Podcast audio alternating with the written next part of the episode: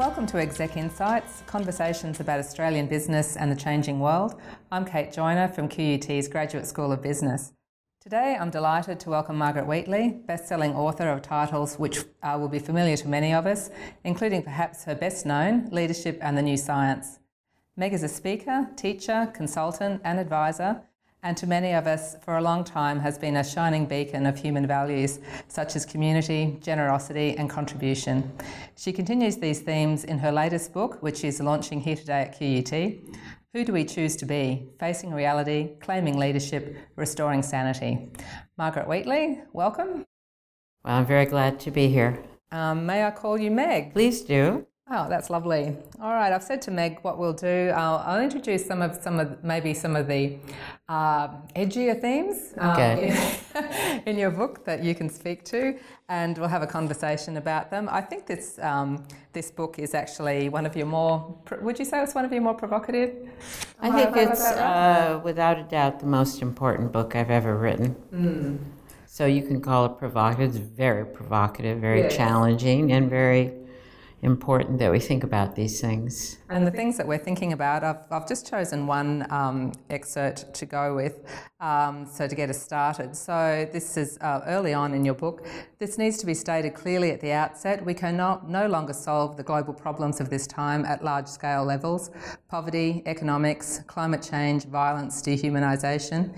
Even though the solutions have been available for a very long time, they require conditions to implement them that are not available political courage, collaboration across national boundaries, compassion that supersedes self interest, and greed.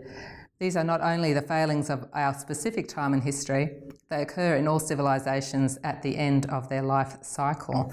So, why I thought that was provocative, Meg, I suppose we think that our narrative at the moment is that we're living in very particular, unique times. Right. But I, I think if you pull back, as you seem to do in this book, uh, in fact, it's um, in some ways predictable. Would, would... It is predictable, and I think mm. that's a wonderful place for me to start because people say, well, you seem pretty fatalistic, Meg or this is rather dark what you're portraying and all i reply is this is historical. Mm-hmm. we have been here before. It's the pattern of every human civilization no matter where it occurs.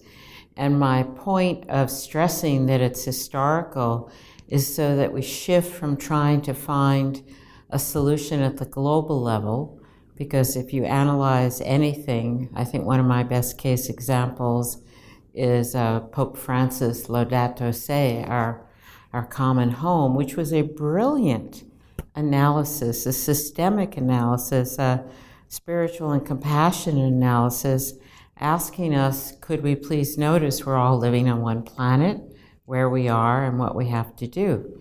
Well, that didn't go anywhere, and it was predictable. He had to write it, but it, it doesn't counteract the forces of self interest, nationalism, ethnicism, the way we're warring with each other now. And that is um, my own thesis is let's pay attention to what we can and can't achieve as leaders. Mm-hmm. It's a very important role for us to play, but it's primarily local at this point. It's primarily local, so that um, you say you challenge every leader you meet with uh, who do you choose to be for this time? Are you willing to use whatever power and influence you have to create islands of sanity that evoke and rely on our best human qualities to create, produce, and persevere? So, this is that we should find those opportunities among yes. ourselves to, um, yes. to find the human qualities. Um, well, using whatever influence we have, and it varies from maybe leading or working with a team of colleagues to leading a large function. I've worked with all those people this week here at QUT. Um, but the question is how can we take a stand? How can we apply moral and ethical leadership again? How can we engage people? I have a definition that sane leadership is, is the unshakable confidence that people can be generous, creative, and kind. But the operative phrase there is can be and that for me is the role of leaders now. What do we assume is true of people? How can we create the conditions within our domain, within our sphere of influence, to bring forth people's best? Because we certainly have enough scenarios and examples that bring forth people's worst. And one of them is that the, in response to the current world scene and the national scene anywhere, people are becoming very cynical, withdrawn, exhausted, despairing, grief struck. And it's still possible if you take this island of sanity approach to create meaningful work and reintroduce people to actually the pleasures, even the delight of working well, solving problems, and uh, working with good teammates. Mm, to, to find purpose even in, in the midst of. Uh, There's more and more purpose. Cyclone, literally and figuratively. That's right. yeah. I mean, you think about it. Um, I certainly have thought about it quite a lot, and I've witnessed these islands of sanity being created. It takes an enormous amount of commitment on the part of the leader but it's providing people with meaningful work. And we are suffering desperately from the lack of meaning, the over busyness, but the lack of meaning in our lives. So, this is a great gift that, that we give to people through our leadership. But it's hard because the island mentality is very real for me.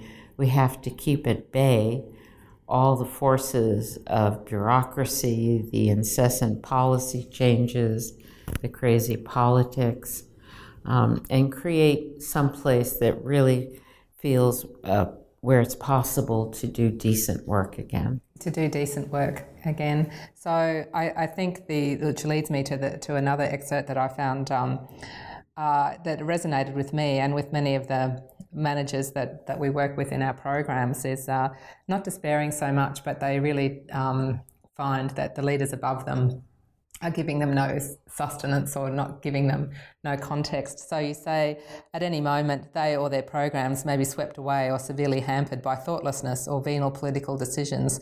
There are no assurances they will achieve long term impact or be rewarded for success from the leaders above them who are possessed by fear and panic, and yet they persevere because they're doing the best for their people. So it's, it's this feeling that um, anything that I do may be swept away in the next political and, decision. And, you know, I offered that definition uh, several times this week mm. to people from many different uh, areas of leadership and business and the government and education. And they all have that experience. It's a very common experience now. You work for years, you have a well designed program, and you're actually getting good results, and all of a sudden it's not funded Mm. All of a sudden, some politician decides, no, we don't want that. Mm. Or there's a budget cut that's done in a rather senseless fashion, such as we're just cutting everything by 10%, mm. 20% even and uh, programs that you that you uh, uh, is part of your professional domain and to which you feel very passionate. So I'd imagine the people who are in the EPA in the US at the moment, I think they've been decimated. People but, everywhere mm. in the USA. I mean, in the State Department, in the Justice Department, in the EPA. I work with national parks.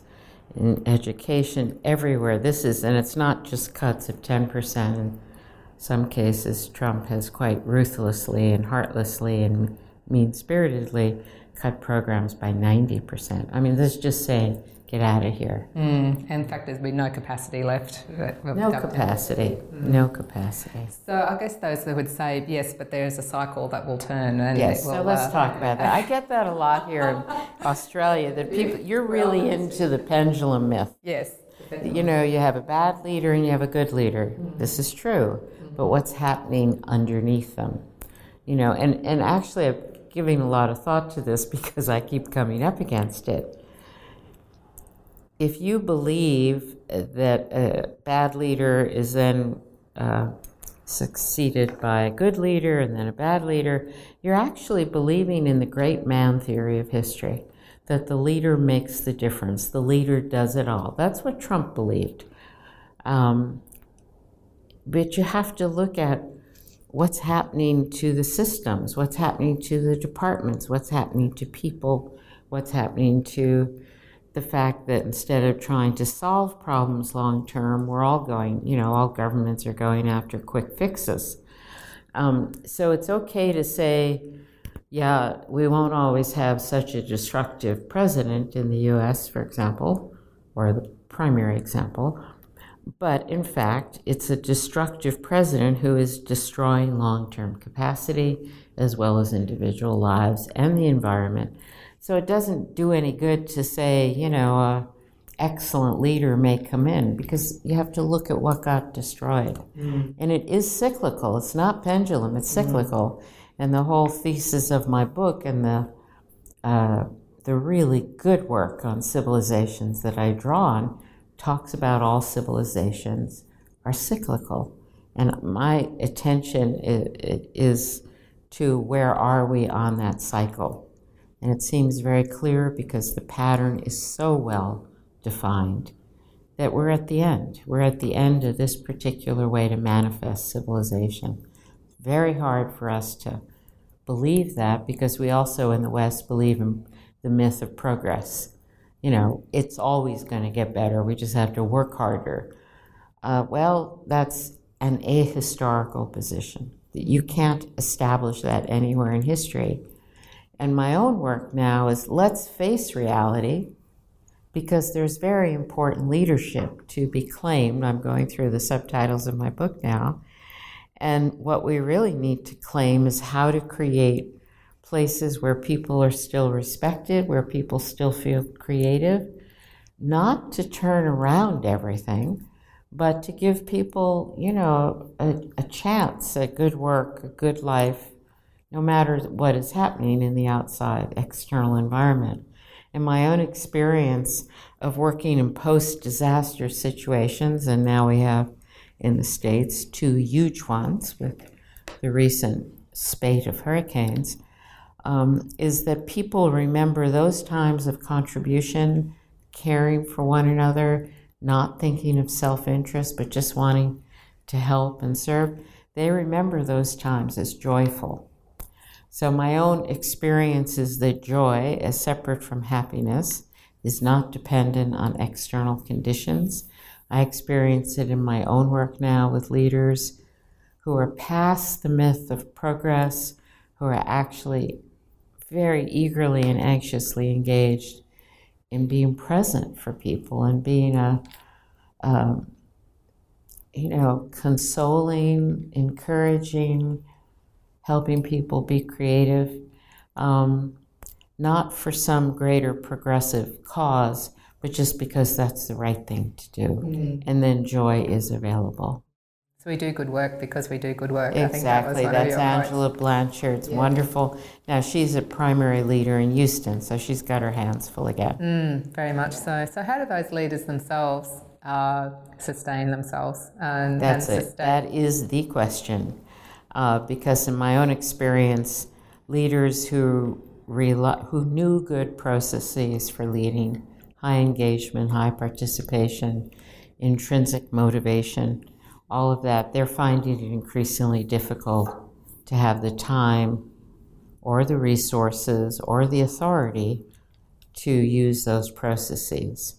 So, the way they need to nurture themselves is through uh, the gratitude of people who actually will love working for a leader who's caring about them, who is, I'm not talking about a love fest, I'm talking about you care for people by creating good work, by allowing them to experience, you know, their own creativity and their own risk taking and their own um, generosity. And that's, that is rewarding. But the other thing is, in my own work,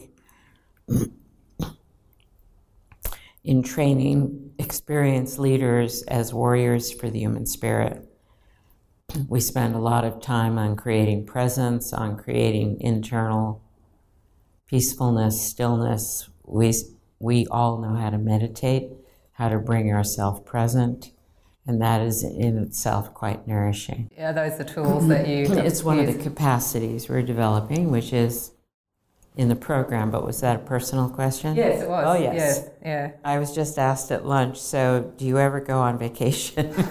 and it struck me actually as an odd question, a good question, a normal question. But I don't seek vacation. I seek moments when I can really retreat and be in a contemplative, if not a meditative state. And that's how I nourish myself. I would not any longer indulge. That's a judgment, but I wouldn't do anything that was just all about me, except to work to really develop a quiet, calm mind. Mm. And I, I do a lot of that now. You do a lot of that? I yeah. do a lot of it. As I think we all will, yeah. Now, Meg's going to launch her book in just a moment and we're going to celebrate. So at this point, we'll say, Meg Wheatley, thank you very much. Well, thank you. Thank you for good questions. Thank you for joining us for this episode of Exec Insights. For more information about QUT's executive education programs, please search QUT Executive Education and you'll find a full range of our programs and services.